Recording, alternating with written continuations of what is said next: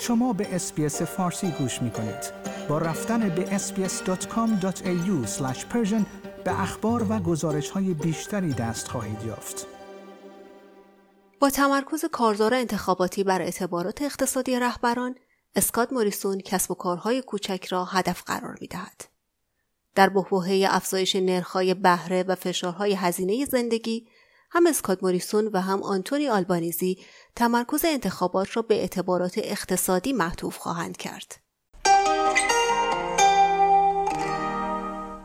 با معطوف شدن کمپین فدرال به اعتبارات اقتصادی رهبران نخست وزیر اسکات موریسون یک تعهد دولتی جدید را برای کسب و کارهای کوچک ارائه خواهد کرد در حالی که آنتونی آلبانیزی پیشنهاد خود را به رهبران صنعت ارائه خواهد کرد آقای موریسون گفت که در صورت انتخاب مجدد دولت ائتلافی در صدد ایجاد 400 هزار کسب و کار کوچک جدید در طول پنج سال آینده خواهد بود.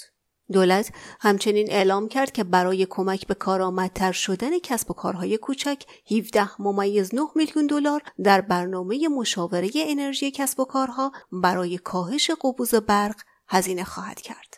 آقای موریسون گفت مسابقه ایجاد شرایط کمک کننده به کسب و کارها را داریم و تعهد بلند پروازانه ما پیوستن 400 هزار نفر دیگر به اقتصاد خواهد بود.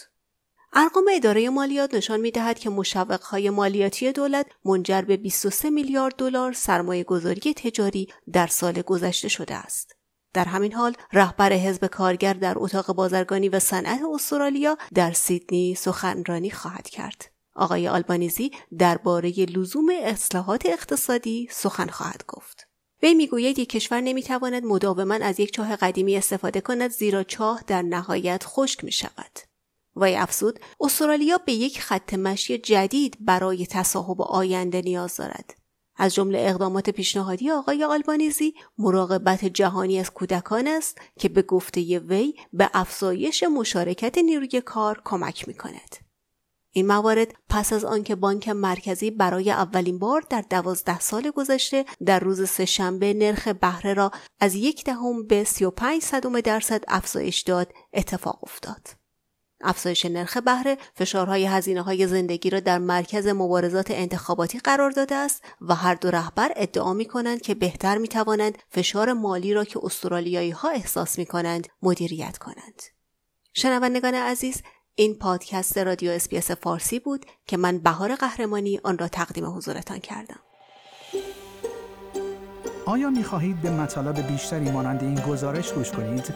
به ما از طریق Apple Podcast، Google Podcast، Spotify یا هر جای دیگری که پادکست های خود را از آن می گیرید گوش کنید.